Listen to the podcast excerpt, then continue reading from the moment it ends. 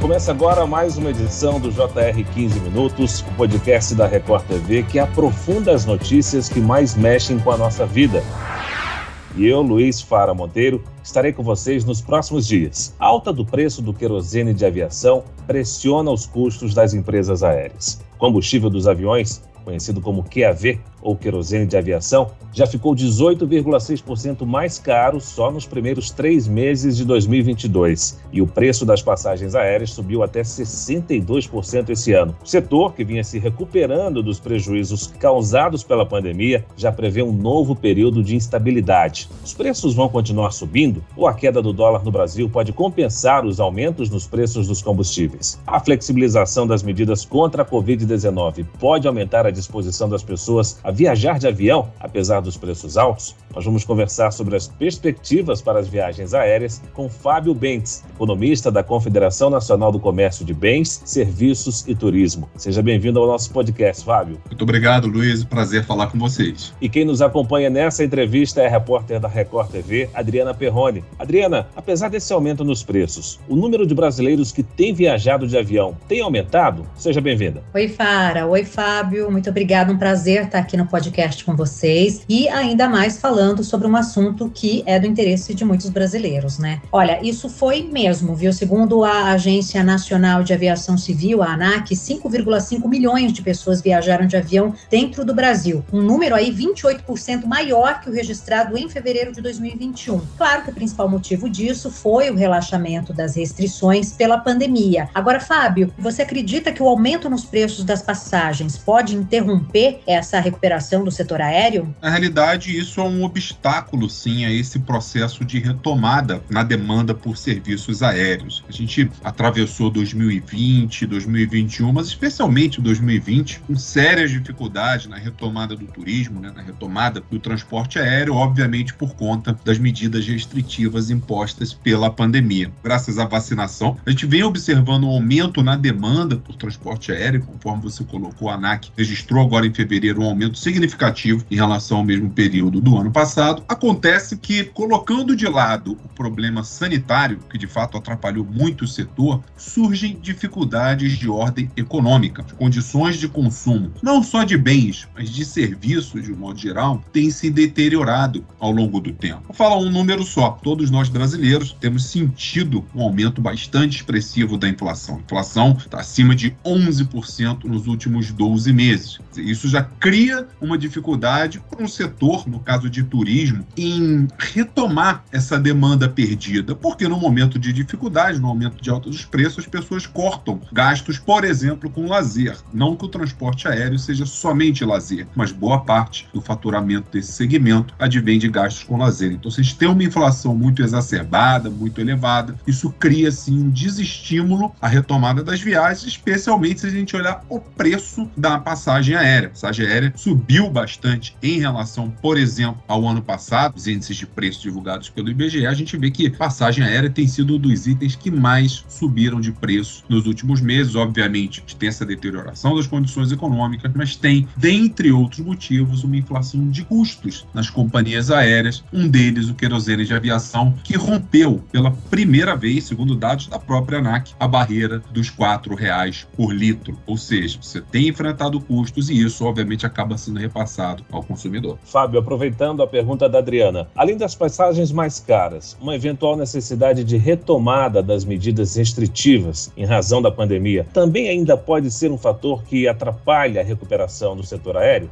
É, isso pode ocorrer sim. A gente acompanhou quase que diariamente o desempenho do setor de turismo, a demanda, o fluxo de aeronaves no Brasil. O que, que a gente percebeu? Uma correlação positiva e altíssima entre os números da pandemia e o desempenho do setor aéreo. Sempre que a pandemia provocava algum tipo de isolamento social, uma queda na circulação de pessoas no Brasil, era praticamente instantâneo o ajuste na oferta de serviços aéreos E isso, obviamente, mexe com preços também. O pior cenário possível para o setor seria se a gente tivesse, por algum motivo, uma intensificação da pandemia nesse momento, que iria unir esses dois fatores que têm pressionado o preço das passagens aéreas. Teríamos de volta um problema sanitário e teríamos também esse problema da inflação elevada, preço do barril de petróleo, cotação do Brent. A gente sabe desde o início do conflito lá no leste europeu subiu bastante, mudou de patamar na realidade, e isso obviamente acaba pressionando preço de passagem aérea. Eu citaria mais um fator que nesse momento até impacta mais a demanda do consumidor, que é o encarecimento do crédito. Boa parte do consumo de transporte aéreo se dá via financiamento. E o que, que a gente tem observado? A gente saiu de uma taxa básica de juros de 2% lá no meio da pandemia para uma taxa básica de juros de mais de 11% ao ano. Ou seja, financiar esse transporte aéreo também tem sido uma dificuldade do ponto de vista não só dos consumidores, pessoas físicas, mas também das empresas. Fábio, aprofundando ainda um pouco mais a questão do preço das passagens. O aumento do preço do querosene de aviação tem, claro, um peso grande no custo das empresas aéreas. Muitos falam aí em cerca de 35% a 42% no total do custo. Mas o setor tem também vários custos em dólar, como arrendamento, manutenção, seguro dos aviões, treinamento de tripulação no exterior, como muitas companhias fazem. A queda do dólar nos últimos meses não seria um fator de alívio para o setor, pelo menos nas viagens internas? Seria, sem dúvida seria. A queda do dólar, se a gente tivesse numa situação de normalidade em relação a combustíveis, por exemplo, não só no Brasil, mas no mundo, seguramente esse recuo do dólar, o dólar saiu de 5,15 para 4,70 no último mês, quer dizer, um recuo bastante significativo, a gente estaria se deparando aí com uma situação mais favorável do ponto de vista da formação de preço. Toda vez que o preço da taxa de câmbio sobe 10%, o preço da passagem aérea sobe em média 6,7%. Toda vez que o preço do barril de petróleo sobe 10%, a gente tem um aumento aí de aproximadamente 6% também querosene de aviação. Pelo menos, se é que dá para colocar dessa forma, a taxa de câmbio está amortecendo esse processo. Aumento muito expressivo, né, Fábio?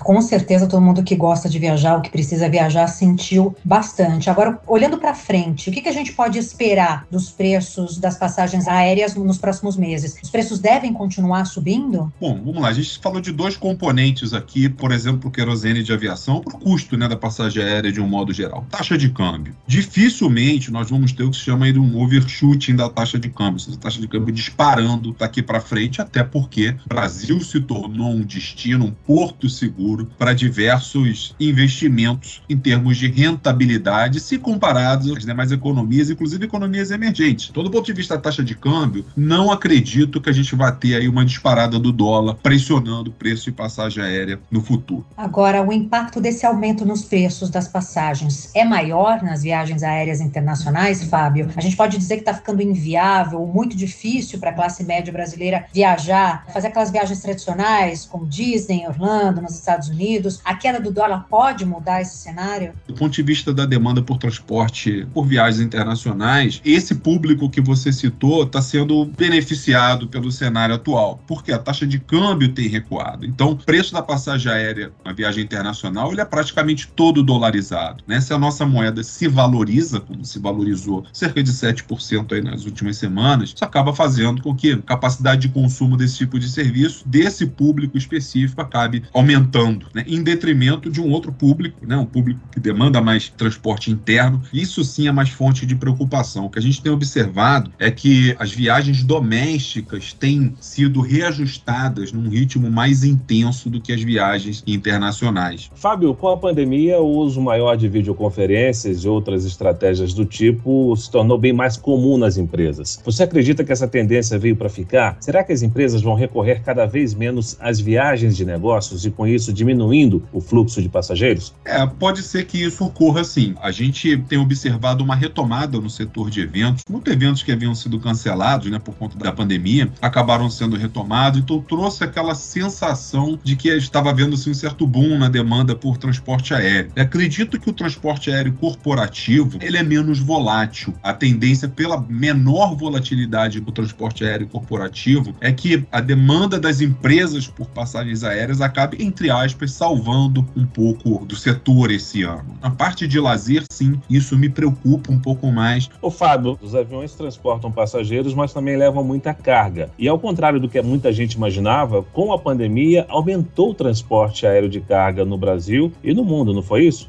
É, isso aconteceu de fato, porque obviamente a gente também acompanha muito o desempenho do varejo. Passou a ser um diferencial importante para o comércio varejista a questão do prazo. Todos nós fizemos um exercício aí de comparação né, entre o prazo que se tinha para o recebimento de uma mercadoria antes da pandemia, certamente era em média muito maior do que o prazo que nós temos hoje. Você compra uma mercadoria de manhã, no final da tarde ela está na sua casa, às vezes ela vem de outro estado. Então, o próprio setor aéreo está tendo que que se reinventar ao longo dessas crises sanitárias. Então, demanda por transporte aéreo, eu acredito que ainda tem muito o que recuperar. Mas essa recuperação, sem dúvida alguma, ela não vai ser homogênea. Ela tende a ser heterogênea, privilegiando o transporte de carga e o transporte corporativo em detrimento do transporte de lazer das famílias. Fábio, com o argumento da redução de custos, as empresas aéreas mudaram bastante os seus serviços aí nas últimas décadas, né? Mudou o padrão da alimentação dos passageiros, o espaço entre as poltronas ficou mais apertado e vários vários itens aí que eram gratuitos passaram a ser cobrados. Você enxerga ainda espaço para o setor reduzir aí mais seus custos para evitar aumento no valor das passagens? O que a gente tem observado, de certa forma, parecido com o que aconteceu com serviços bancários, né? É, em determinados momentos, a taxa de juros de determinadas operações que nós, consumidores, praticávamos né, no setor bancário, ela não subiu tanto, mas os serviços bancários, serviços paralelos, esses sim foram reajustados de forma bastante intensa. E o que a gente tem observado, que de certa forma tem sido alvo de queixas dos consumidores, é o fato de que determinados serviços aéreos conexos né, ao transporte aéreo têm ficado mais caro do que o preço em si da passagem. Eu acho que nesse momento, Adriana, o maior obstáculo a uma retomada mais vigorosa do setor aéreo, sem dúvida alguma, é o encarecimento do crédito. E essa alta nos valores das passagens? Você acredita que o consumidor pode ter que lidar com redução na oferta dos voos? Passageiros passageiro pode ter menos opções de dias e horários para voar, Fábio? A gente tem observado que determinadas rotas né, têm apresentado mais dificuldades do que outras. A gente sabe já, não é novidade para ninguém, que o filé mignon né, do, do, transporte aéreo no Brasil é a antiga ponte aérea, né, o transporte Rio-São Paulo, ou São Paulo-Brasília, enfim, Rio de Janeiro-Brasília. Existe ali um grupo reduzido de aeroportos e de rotas que são mais atraentes ao setor aéreo, as empresas, as companhias aéreas de um modo geral. Outras rotas, rotas menos frequentes, menos demandadas, cuja demanda é mais volátil, a oferta pode ser sim prejudicada. É bom lembrar que a gente é, teve aí no meio desse processo da pandemia o surgimento de uma, vamos dizer assim, de uma quarta companhia aérea, né, a ITA, que acabou não vingando. Era a esperança de que num ambiente de maior concorrência o consumidor pudesse se deparar com valores de transporte aéreo mais acessíveis. Infelizmente, isso não ocorreu. Ao contrário, a gente tem companhias aéreas como a Latam, por exemplo, passando por um processo de recuperação judicial é, fora do país e sempre que a gente tem uma diminuição da concorrência, não só no transporte aéreo, mas em qualquer atividade econômica, isso acaba implicando no longo prazo na oferta do bem ou serviço a um preço menos atraente ao consumidor. Então seria muito importante que as autoridades, de alguma forma, procurassem preservar as companhias ou auxiliar as companhias no que se refere ao fechamento dos seus balanços, para que elas tenham fôlego para se recuperar ao longo desse processo processo final da pandemia, ou da pandemia se tornando em endemia, se nós tivermos no Brasil uma, duas, no máximo três companhias aéreas, seguramente o consumidor não vai conseguir